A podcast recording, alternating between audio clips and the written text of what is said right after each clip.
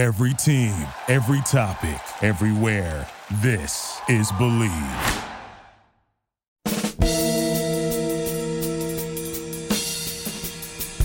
Welcome to a Believe podcast. I'm your host, John Heussenstamm, and this is the Guitar Life.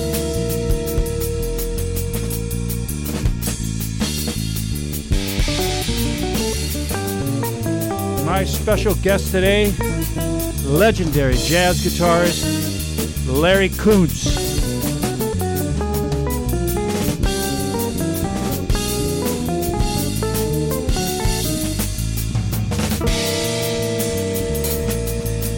He's been on countless recordings. He teaches a class at Cal Arts, or should I say classes.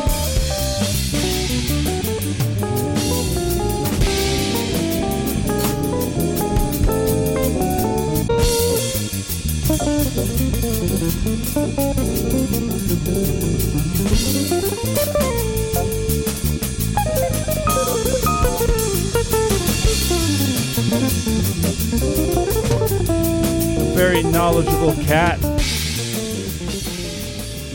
Lots of experience. Let's chat with Larry Koonse. I'm good, thanks. I wonder why we had a little bit of technical trouble there. Yeah, I didn't have a Zoom link until just a few minutes ago. Oh, well, here we are. Yeah.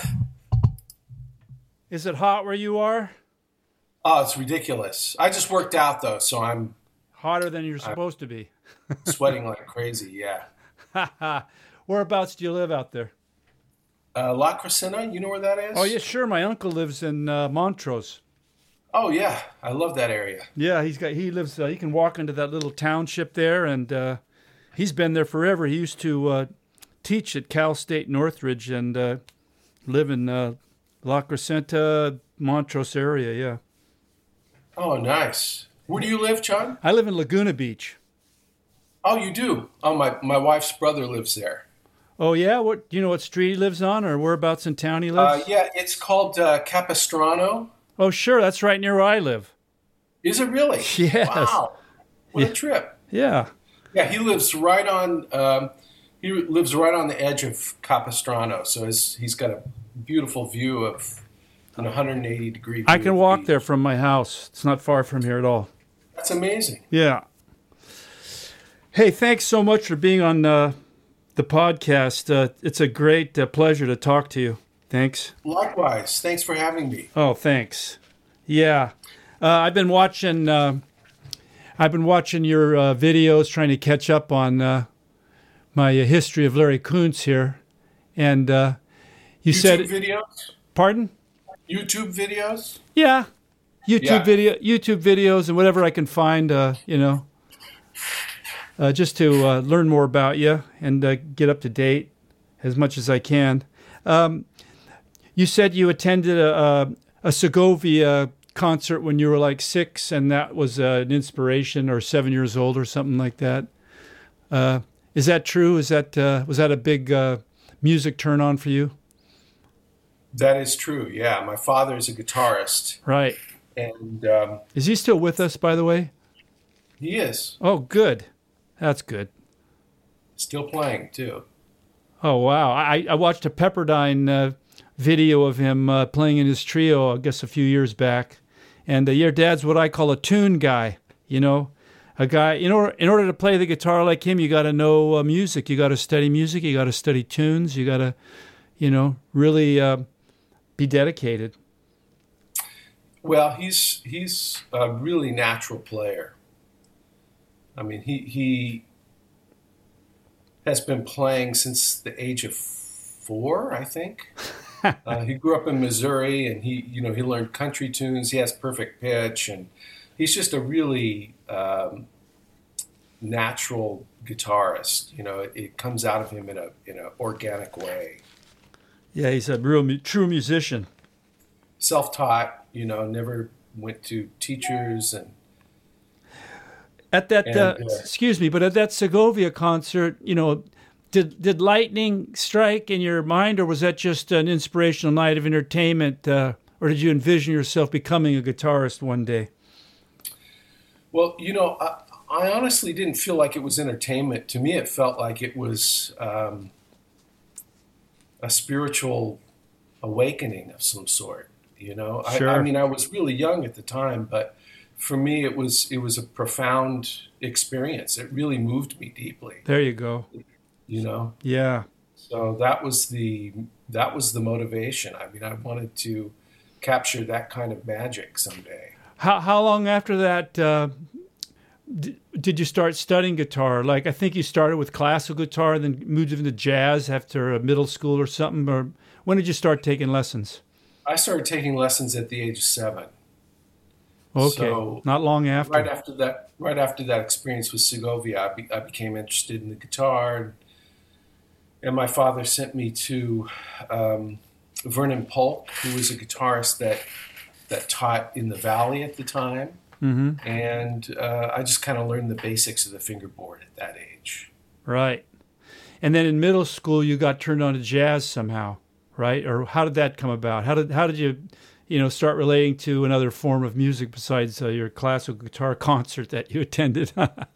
Yeah, mainly it was because um, a lot of my buddies in in um, junior high school were in the jazz program, and it was a really strong jazz program at Eagle Rock High School. okay. So uh, for me, it was more. Um, it came more out of a social context, you know, Mhm. me hanging out with my buddies. That's what they were doing, um, and and you know, jazz is so social anyway. It's all about communication and camaraderie and support, all that all that good stuff. So, So, sorry. Yeah. So when your dad saw that you were getting more serious, uh, he uh, suggested Jimmy Wyble. Is that is that how that happened? He he said uh, you're starting to get more into a modern, uh, you know, uh, or you're getting ready or mature enough to appreciate what you might learn, and so uh, you started taking. yeah, when when he noticed I was getting more serious about it, I think I started with Jimmy at the age of fifteen, maybe. Mhm. Um, and he knew Jimmy from his old days in in Las Vegas. Um, he played with Harry James, and Jimmy was there, I think, playing with Red Norvo. right. And Jimmy, of course, amazing virtuoso, um, and was friends with my father back then, and remained friends up until his death in 2010. So uh, yeah, Jimmy was definitely my most influential teacher. Right. Uh, you you you you become like the company you keep, right? So so uh, you you you you had a quote in there. You said that he was one of five great bebop guitar players. You know the pre-bop, excuse me, guitarist. Who were the other four? Can you can you remember who they were, or is that just a, a random? Well, I would say Charlie Christian's definitely in that list. okay, You know, um, and George Van Eps. right. would be in that same list. Um, Eddie Lang. you Yeah. know, and it, you know, I, I just threw out a number there. Yeah, but, yeah, I got- I got you. You know, yeah. Who was uh, who was uh, oh, it was Eddie Lang was uh, Bing Crosby's guitarist, I guess, right? That's right. Yeah. Great guitarist. Yeah, no, all those guys were great. And if you listen closely on those uh, TV recordings, you know those those uh, soundtracks, you can hear him in there playing some beautiful stuff. Jimmy Jimmy was ridiculous. I mean, his you know, a lot of he was such a humble and sort of unassuming guy that people didn't know. He wouldn't trot out his technique, but you know, when he did, it was it was like a thunderclap. I mean, his time sense was so so beautiful. I mean, it was right in the middle and swung like hell. Timeless. Yeah. Some of those recordings of him and, and some of the videos I watch of him playing, it's like a, a timeless style that you, you would even want to try and emulate in modern guitar now, even. It was that melodic, yeah, I mean, right? he had a way of improvising with counterpoint, which is close to impossible on guitar. Uh, that I, you know, to this day, I don't know how he did it.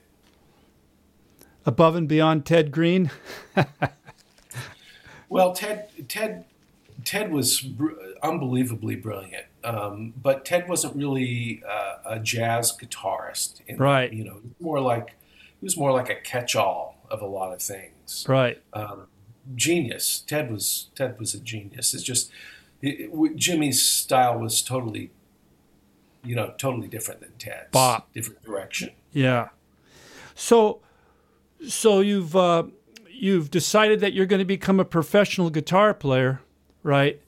And you're leaving high school and you're on your way to college. How did you get into the USC program? Um, how since since they didn't have uh, they weren't giving diplomas for guitar players until around that time, right? I mean, what how did that happen? Well, I think they were. I think the diploma program started some sometime in the mid '70s when I was still in junior high. Mm-hmm. Um, but that was only for classical guitarists at the time. Right. Christopher Parkening was teaching there. Um, and when I went to USC, Pepe Romero was there. I think Pepe was there before I went there. Um, and they started the studio guitar program, I think originally with Lee Ritenour on the faculty for about a year, you know, when he was in his young 20s. He got too busy actually to teach there. I mean, Lee was on the scene really quickly. Um, but uh, yeah, they started to offer a studio guitar degree there. Uh, I think it was probably the late 70s. And I went there in the early 80s. So I was kind of right at the beginning of when they started to offer degrees for yeah. this stuff. Right. And you being the first uh, to receive a diploma, right? in, in that sort of a Uh, in, genre? in jazz in Yeah. jazz studies. Yeah, Yeah. First, first recipient of the jazz studies degree. Who who uh, who mapped out your curriculum in order for you to, uh, you know, qualify? How did you how did you make that, uh, you know, get the stamp of approval? What was the what was the curriculum? They had already sort of mapped out the curriculum, and I started in the studio guitar program. And uh, Paul LaRose and Duke Miller were there at the time. Duke was the head of the program. Duke was an amazing guitarist. He was sort of a consultant at Yamaha for years and a teacher for many years and and was a studio guitarist early on. I think in the 50s he did a lot of stuff. Um, Okay. and Duke was brilliant. I mean, he was a great teacher, very methodical. Um, Paula Rose was a guitarist that came from uh, University of Miami, and uh, Paul was a lot younger than Duke, and and he sort of brought a lot of uh, of uh, fresh, sort of updated material Okay. to the program, and they both devised the curriculum, which was uh, very guitar intensive. That must have been very uh, helpful for you in the future that was to come with all the recording projects that you got involved with, with everything that happened in your career. They must have really given you a lot of uh, a lot of great uh, great advice and great things to prepare yourself with, right? Do you think? Definitely. I mean, USC provided a great foundation for um, all the, uh, what's the best way to put this? All the foundational Sure. aspects of playing and knowing the fingerboard, reading, Right. um, you know, knowing all my triads and inversions and, and really getting us a, a handle on all the, you know, formal elements that you need in music. In terms of improvisation, um, most of my education was was just uh, outside of school. You know, it really doesn't exist in a in a strong form uh, at a school that is more about classroom learning. You know? Right. You had to drink some gutter water. Gutter Yeah, water, I call it. You got to get out It's a there. and- language. Yeah, yeah, sure. But that's great when you can meld those two things together. You know, you're you're there. You're in a you're in a high profile jazz situation, playing with some other great jazz musicians at a gig. You have that as a background, and you have your you know your spontaneous uh, experience that you get from playing in clubs like that, and it all makes for greatness. I think it's great. You know that program uh, must have uh, attracted a lot of people to have guys like uh, Joe Diorio uh, eventually getting on the staff and Richard Smith. So the USC uh, program, you know, must have uh, had a lot of clout after a while. Uh, it must have really uh, made a made a mark in the industry for guys like that to want to teach there, right? I really think it was, uh, you know, um, one of the strongest programs ever in terms of guitar curriculum. Right. Richard Smith. Richard Smith was actually a student at the same time, so he was getting his graduate degree while I was getting my undergraduate degree. Oh, that's interesting. I didn't know that. Yeah, and then Joe Diorio came along. I think maybe after I was there. Mm-hmm. Um, but the classical guitar program, I mean, has always been acknowledged as being one of the strongest programs in the world. I mean, some of some of the students that I went to school with are, are just my favorite classical guitarists on the planet. Scott Tennant, Bill Kanengiser, John Dearman, a lot of really great players. Yeah. You know, it's difficult for me to like delve into you know your recording career when you have like 300 uh, you know commercial recordings to your credit playing on other people's albums and various you know projects um, in your memory uh, what are some of the uh, the great studio uh, you know uh, projects that you had some of the great albums that you played on to your memory what would that be to be honest with you most of the really memorable projects for me are the sort of uh, boutique projects that I take on myself with my friends, not the high profile stuff. The high profile stuff is great, um, and you know, I mean, playing with guys like uh, you know Rod Stewart and and you know and Seth MacFarlane and and you did you did a Rita Coolidge recording with Jimmy Haslip. Rita, yeah, I mean, all that stuff is fantastic. But for me, the most fulfilling projects are projects that are um, that are featuring some of my original material or friends' original material, sure. or you know, or situations where you're playing with people that you play with all the time that are like family. I'm sure there's people out there that are going to hear this are going to be surprised by you saying that because they forget that the artist or the musician himself has his own prerogative and he wants to like fulfill some of his dreams as a creative musician and uh, to think that over and above like playing with rod stewart or like even i've heard stories of guys being invited in famous bands and say no i'm too busy with my own stuff to join you guys at the moment and people just scratch their heads going why did he yeah. turn that down right yeah well there's a perception you know that, yeah that, um, um, sure. because they're you know because they're selling a lot of records or because they're Popular. famous that it should always be uh, uh, you know they have this romantic vision that it should should be you know yeah. A high a high experience in an artist's life. Yeah. yeah. screw them. Let's be jazz guitar players right? Hey uh, so well, I was watching those guys are incredibly talented. It's sure I, I know. I'm just kidding around. importance of what they do. Yeah. Hey I was watching a um, I was watching a, a baked potato video, and uh, you guys were taking extended uh, solos. And perhaps we could talk a little bit about modal thinking. Like I had a piano player tell me one time, he said, Hey, you're a great modal guitar player, right? I said, Oh, yeah, thanks very much. I think. And I thought to myself, What the heck is he talking about? You know? And I asked him, and he said, Well, I'm not going to explain it to you because it might wreck the way you play, you know? So, uh, you took uh, you know extended guitar solo, and uh, I don't think the chord you know changed much. Like in other words, the band was still uh, grooving on one chord, but you were able to like uh, take an adventure in music, you know, based on what they were doing in the background. How do you how do you explain? Uh, you know your uh, your approach to modal thinking, even though that's an incredibly broad subject you know yeah that's that's sort of a, um, a broad question but i mean typically modal playing is um, you know staying within a specific set of pitches you know to describe a chord color. You know if you're playing a, a, a sort of a minor mode you're kind of emphasizing that that minor mode with all the uh, pitch material that you're choosing as an improviser. Mm-hmm.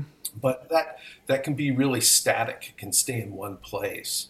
So there are, there are ways to sort of stretch outside of that without getting too technical. It's it's like you add it's like you're embellishing things with other layers of sound that relate to the, yeah away from that sound that are more dissonant and then pull you back to that sound. Oh, that's a good uh, that's a good uh, description. I think people can appreciate that. So, uh, you know, for minor for minor chord, um, there's all kinds of different minor scales, right? You you can pick and choose uh, however you want it to go uh, as a you know as, as the commander in chief of your own you know destiny in the middle of a song, right? I mean, or or do you do you do you let the chords uh, really uh, you know uh, dictate? Well, you know, John, the best way to describe it is I, I I wait for my senses to tell me what to do. It's not an intellectual process. It's not like, okay, I see that chord and I'm going to use this specific scale. It's more about what strikes me in the moment because there's no one right scale for a situation. Right. There can be a multiple there can be multiple ways of sort of approaching things. And it's all situational. So Right. it, you know, it depends on what the bass player is playing. If I'm playing with a pianist, it depends on what the pianist is playing. So, so for me, it's it's about reacting in the Right. moment.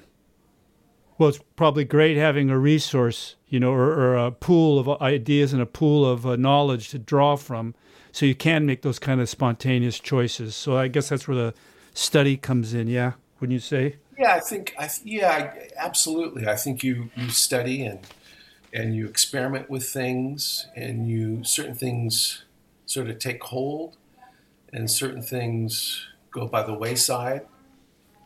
And um, I think the process is that after that, after you sort of add to that pull, then you get more automatic with it, and there's more of a, a a sense of using the intuition. You know what what Trust. what each moment feels like it needs. Yeah. You know. Cool. That's a great description. So, uh, how about that uh, that amber colored? If it is amber colored jazz guitar, I see you playing.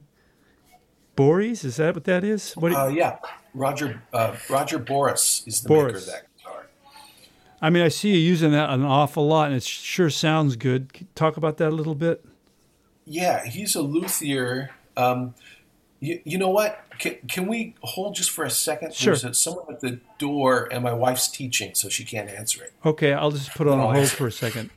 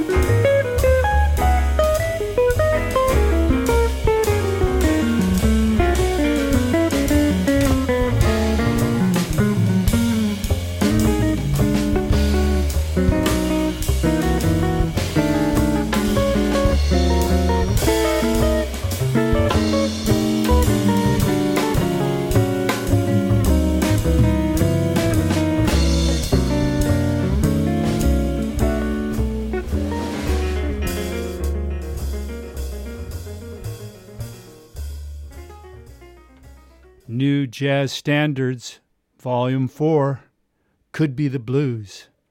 That was Larry Koonse on guitar. Wow, great jazz guitarist. You're listening to a Believe podcast. I'm your host, John Heussenstamm, and this is The Guitar Life. If you're enjoying our show, please subscribe. jazz acts. Although I, Yeah. end up, I I end up playing, you know, on different projects. I might end up playing, you know, a Martin flat top, or uh, I do a lot of nylon string stuff too. Oh yeah, what is that nylon string guitar, the cutaway that I see you playing on some yeah, of those videos? Yeah, that's that's a, a really fine instrument made by um, Paul McGill, who's a builder in Tennessee. okay. and Paul's another master woodworker, and his instruments are really beautiful. But they they have a smaller neck than a classical, typical classical guitar, which has a two-inch nut. This is Right. like a, a inch and seven eighths, so it's a lot easier for like a, a jazz-based guitarist to get around on. Those Okay. two-inch nuts for me are really tricky to play. I mean, I, I have played those guitars, but um, it's a lot more facile to use. I I think on the recording I was watching, um, you had a mic in front of it. Do you, do you rely more on the acoustic quality or, or the pickup that's in there, or does it even have a pickup? It does. It has a really great pickup. RM uh, McClish pickup. RMC. McClish, sure. yeah. I, I know about them. Yeah. Yeah. Okay. And yeah, it's a, it's a really great pickup. It's very warm. Um, Yeah. uh, gets away from that piezo thwackiness on the Sure. on the top and thinness. You know, Use it for your bossa novas and stuff like that. bossa Yeah. novas or like I play with this group with this pianist Billy Childs. That's sort of like um, I don't know. It's like a modern 20th century classical group with uh, improvisation. So there's a lot. Of I know Billy Childs. Yeah. He and I played at my brother's wedding. Oh wow, that's amazing. I got a photograph of him behind Fender Rhodes and me wearing all denims at a wedding. Yeah. That's really that's got to be a long time ago. Yeah, it was a long time ago. We were in a group with uh, Charles Meeks and James Bradley. We had this uh, jazz band that we were rehearsing, and Chris Caswell was the piano player. Oh yeah, I know Chris. But uh, Billy Billy would sub sub the rehearsal sometimes and come and play with us. But we never got. That was the one gig I did with Billy, a wedding with my, at my brother's. Yeah. I've played with Chris with um, the singer Karrin Allyson. Yeah, he he's a great you know Hammond player, and uh, you know here he's conducting the Paul Williams Orchestra, and he's doing all this stuff, and on the side he's just an amazing keyboard guy. I mean, he can really play his Oh, it's off. fantastic. Chris is Yeah. a great musician. Chris is something else. So, what type of uh, amplification do you like? I mean, um you must have a few different types of amps since you're doing sessions. You know, you probably call on different types of uh, equipment occasionally, right? Well, I'm not really a session guy. Um, I mean, I, I have done a lot of studio work, but it's mainly niche kind of stuff. I've recorded a lot with singers, um, and I'm not the guy that does like film and TV work. I've done some Oh, okay. of that, but you know, I don't have like a cabinet full of guitars and a cabinet full of amplifiers. right. I'm I'm Okay. mainly a jazz guitarist. well, what, what what jazz amp do you like Yeah, I, for your Borys? I use an amp called a Quilter, Oh, sure. And Quilter's generic company. love this amp. It's really light, um, has a big sound. You know, it kind of feels like a Fender amp to me, and um, a lot of power. It's so easy to you know to transport. You know, I used to have a Fender, you know, different Fender amps, and we just break. Pat Quilter? Is that Pat Quilter? It is, yeah. Yeah, he lives in Laguna Beach. I know. I talked to him. Yeah. yeah, I know Pat. In Pat. fact, my wife's um, my wife's brother, my brother-in-law, uh, meets with him every once in a while because he's into cars. They're both into cars, so That's a great family because we have kids that are the same age as some of their you know, relatives. So I know the whole Quilter family. Yeah, yeah. Pat's a great guy. What a what a great product he made. Wow. brilliant guy. He saved he saved hundreds of backs exactly. for people who were car- for people who were carrying heavy amplifiers. Yeah. Twin is serious. You know, you know, as a teacher now, you've uh, you know you've become a, a I guess we can call you a professor at Cal Arts, right? Is that what is that what they call you out there, or are you just a teacher? I guess, you know, I get some mail addressed to Professor Koonse, but I don't I don't pay too much attention to the to the professor. Oh, part. too bad. so so uh, what's uh, what's some of your classes called? What are, what are you doing there mainly? You So know? I teach um, a lot of private lessons, one on one, and I have a couple of small ensembles. Um, this year they're going to be really small because everything's going to be remote, and we're hoping that we're actually looking into this software called JackTrip. Have you heard about it?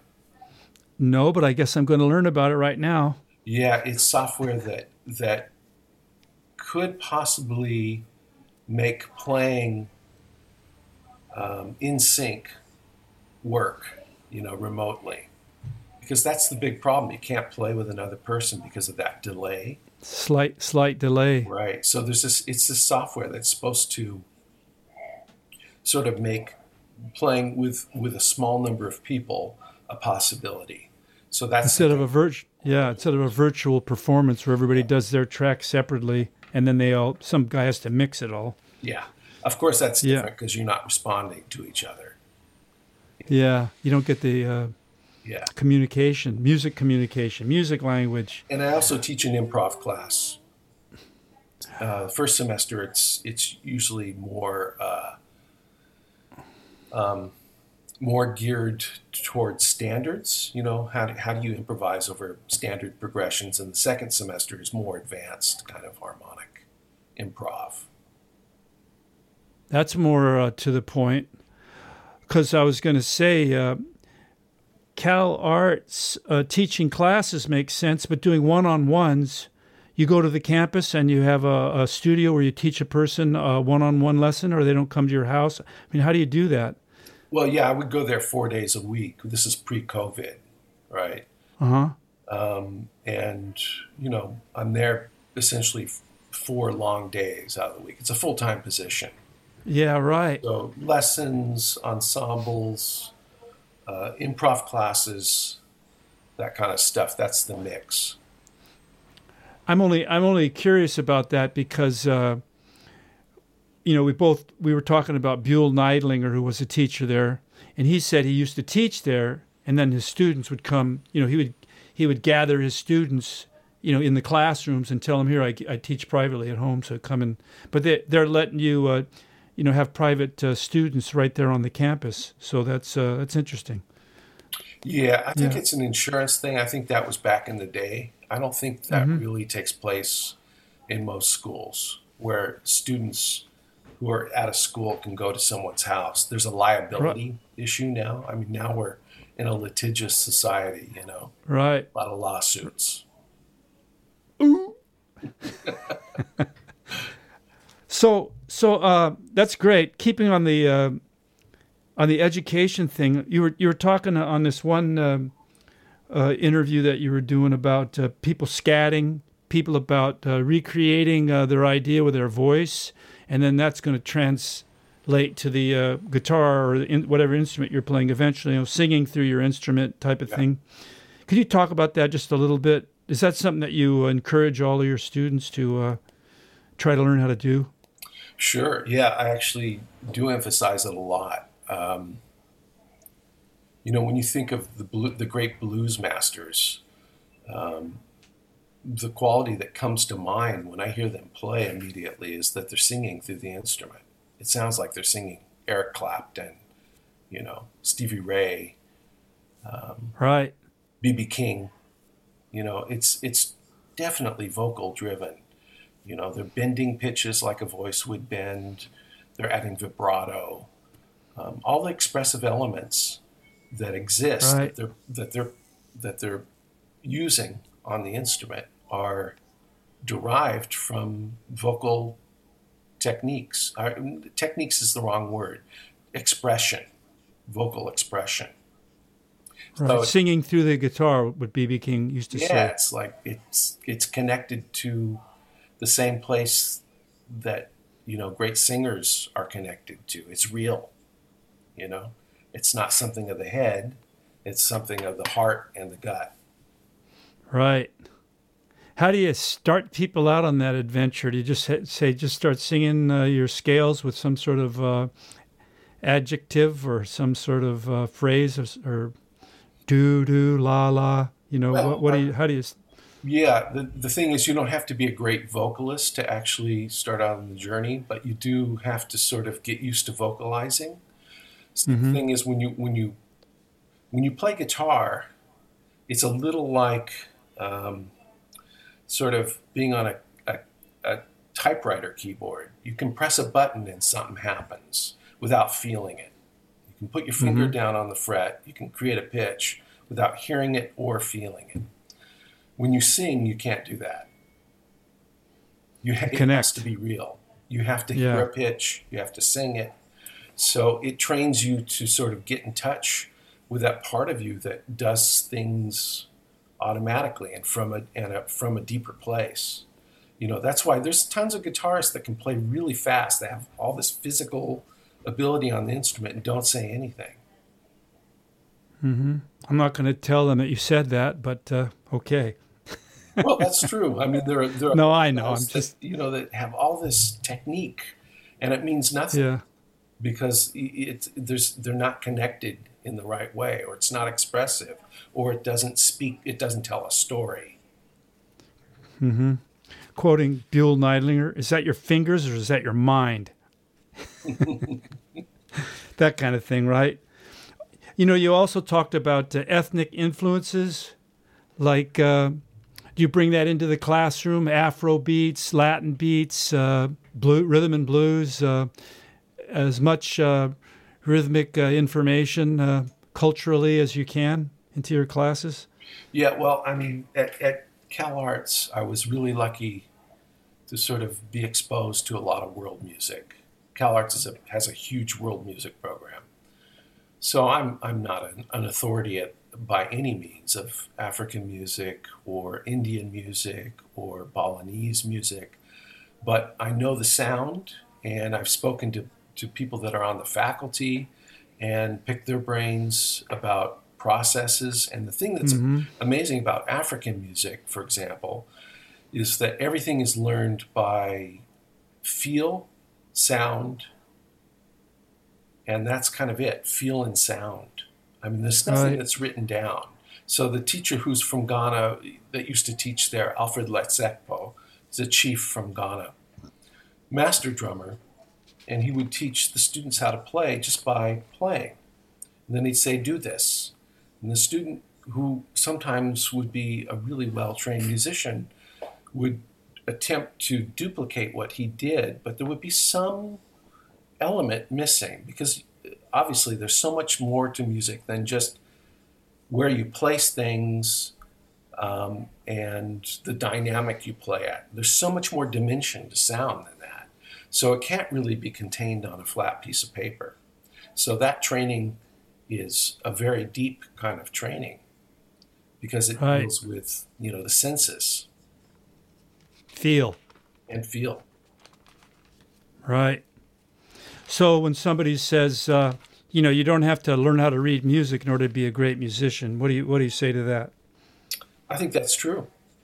I mean, it's it's it's not to say that you know if I have a student that maybe uh, is really talented as an improviser and a natural guitarist, and I have had a lot of students like that that is weak in reading, I will emphasize that they sort of get the reading together because today, you know, to be a professional musician in today's world, you, you really need to to be able to access material really quickly. And reading is just a tool. It doesn't make you a great musician that you're a great reader, but it's a great tool for sort of, you know, in any number of, you know, on all those recordings that we're talking about earlier, you know, I get a sheet of music placed in front of me and I have to try to make sense out of it really quickly. Sometimes that music is complicated or complex, and sometimes it's really simple. But the fact is, I need to to translate what symbols are on that sheet to some kind of music. And if I if I hadn't worked on my reading, I wouldn't be able to get there that quickly. Because in the studio, you got to do it now. You know. Right. From a professional standpoint, it's really important. Yeah. It might Exactly. make or break you. You might be the better musician for the job, say to back up some great singer, but uh, you didn't get the gig because the other guy could learn the music quicker by being a good reader. That's exactly right. And the way you Yeah. put it, professional. That's that's a that's a good description. I mean, it's it's tricky because you know Wes Montgomery, for example, did not read, and there was no better jazz guitarist on the planet than Wes Montgomery. Talk about you know an improviser Feel. and a, and a, yeah, feel and virtuoso too. I mean, chops for days, and I mean he had it all, and yet he couldn't read. Joe Pass the same way. That's not what Joe Pass said to me. Well, Joe was not a great reader. I went to take a lesson with him, and uh, we were looking at uh, um, charts, you know, and I was struggling. You know, he says, "You can't read that." He goes, "You should really work on that, man. It's very important that you learn how to read." You know, and hearing hearing you say that about him, I go, "Yeah, that, that guy was he was two faced, but uh, he was actually really helpful to No, me." I don't think he was two faced. I think he said it was important to read because he realized it later on. He never, he never was taught how to read. I mean, my father knew Joe very well too. So Mm-hmm. Joe always felt reading was important. It's just my father was very similar to Joe, self-taught, really did not read, um, but felt it was an important skill to acquire. You know. Did you do some gigs with your dad? Did you ever get up on the stage and play on a regular basis for a while? Oh, a lot of times, yeah. In fact, we did a gig in Laguna Beach, like this father and son night. You know, I think Laguna Beach High School actually had a big auditorium. I remember we did. Uh, I forget. Sure, artist theater. Might have been with John Clayton, the bass player, and his son Gerald Clayton. It was like a father and son themed concert.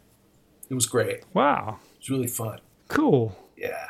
Well, that must be interesting to have that sort of rapport with your dad and music. Gives you a real deep connection. Absolutely. Yeah, your dad could always say, "Look, I'm sick of your face. Go back to your room and practice the guitar," which is yeah, pretty cool when you think about it. Oh, any any uh, thing that you could think of that I've left out here? I've tried to give a nice, you know, general idea about what Mr. Larry Koonse is all about. Anything, Larry, that you could think of that I might have uh, that you wanted to talk about, or Um, I can talk about my um, online video lesson sure, site. yeah, give us some of your teaching uh, uh, PR here. Sure.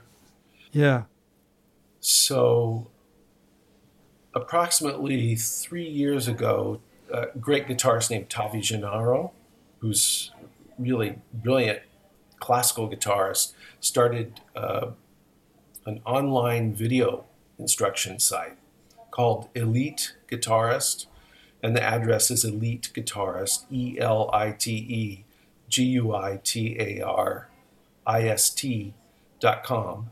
Um, he started this site to sort of um, be a place that internationally at, at that time classical guitarists could go and sort of receive some instruction and then he decided to create a jazz component and he sort of put me in charge of that three years ago and it's been it's been the most ambitious undertaking um, of my life sort of taking all this conceptual stuff that I've been working on and honing in- on in terms of teaching at Cal Arts and trying to sort of um, create a program that sort of encompasses all of that, right? So there's, I would say at this point, there's about 50 hours of uh, video lessons and about maybe th- 200 to 300 pages of PDFs um, that deal with a, a wide ranging number of different subjects, you know, uh,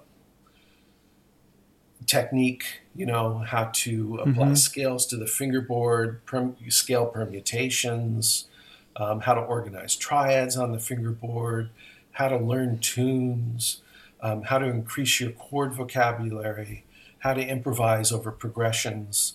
You know, it's it's pretty much exhaustive in terms of like looking at all facets of jazz guitar. So when you get up to the pearly gates, there's going to be a hand, you know, patting you on the back, saying, "Good job, Larry. You you done good, kid."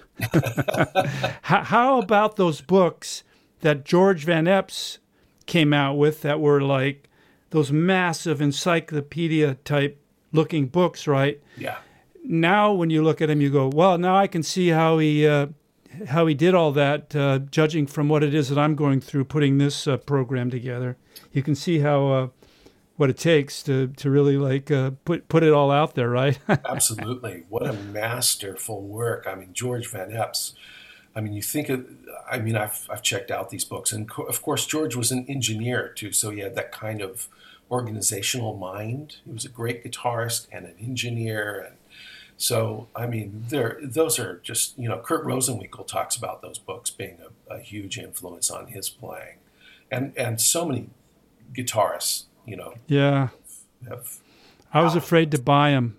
Yeah, I got his li- I got his little thin chord book, you know, uh, with a picture of him or drawing of him. But I, I, didn't buy those big books; those scared me too much. They were like, well, they're I mean that they're they're like too big for me. intimidating they're intimidating. I've, I've, I've only scratched the surface with them. I, mean, I, I wanted to take lessons with him because he was down in our area here. You know, he lives he lived in Garden Grove or somewhere like that, and I and I got his uh, daughter on the phone, and I said, "Yeah, I've been trying to reach George uh, to take some guitar lessons," and she says, "You you can't have lessons with George right now. He's on tour in Europe. He's like eighty three years old. He's like, amazing. What the." I heard him play when he was 90. Oh, yeah? And it was amazing. I mean, he sounded great. Still. Yeah. I heard Segovia when he was 93, actually. This is after his son passed away and he came back. Did you you know that story? No. He, he his son I think passed away and he wasn't able to play for a while because he was too upset about it.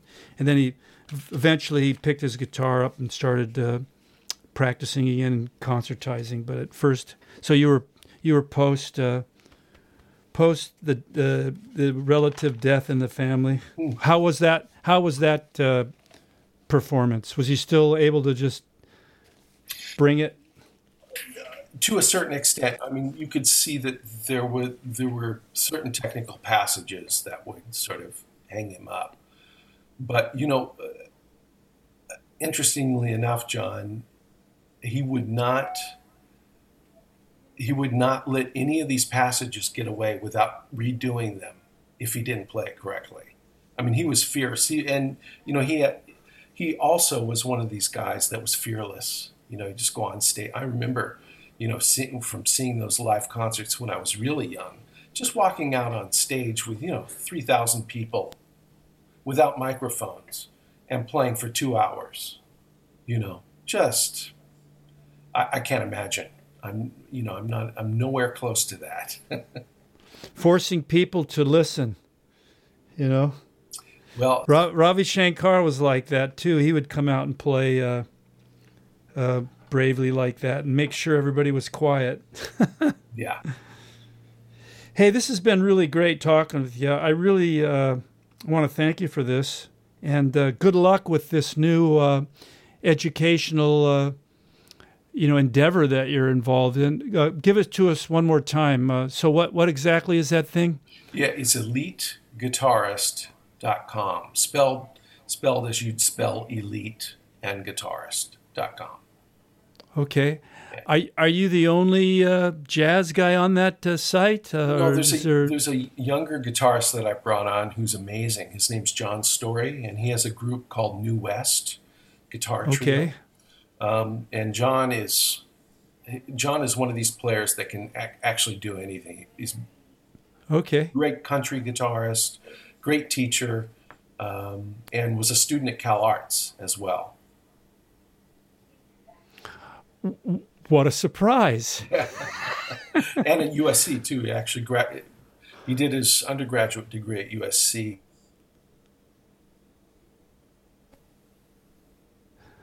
Hey, thanks so much. I think I'm going to wrap it up here. You, you're, you've uh, got the rest of your day there with your family and whatnot, but I really appreciate uh, you sharing with us. Thanks for having me on, John. Hopefully someday I'll get to meet you in person. Probably when I'm visiting my brother-in-law. and the co- and the COVID has gone away. Right, exactly. What a horrible thing this is for musicians. But in, in a way, it gives you time to do stuff. So you got to look at the positive, huh? That's true. Okay. Okay. Good day to you. Take care of yourself. Thank, thanks. Bye bye.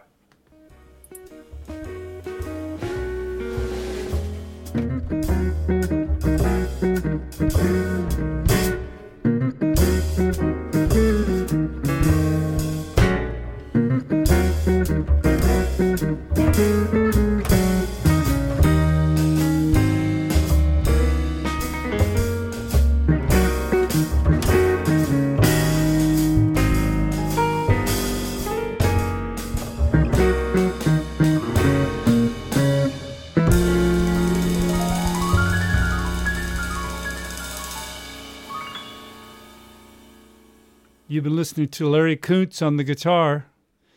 This is the Bleav Podcast Network. I'm your host, John Heussenstamm, and this is The Guitar Life. If you enjoy our show, please subscribe. Until next time, see ya. Thank you for listening to Bleav. You can show support to your host by subscribing to the show and giving us a five star rating on your preferred platform. Check us out at Bleav.com and search for B L E A V on YouTube. Pulling up to Mickey D's just for drinks? Oh, yeah, that's me. Nothing extra, just perfection and a straw. Coming in hot for the coldest cups on the block.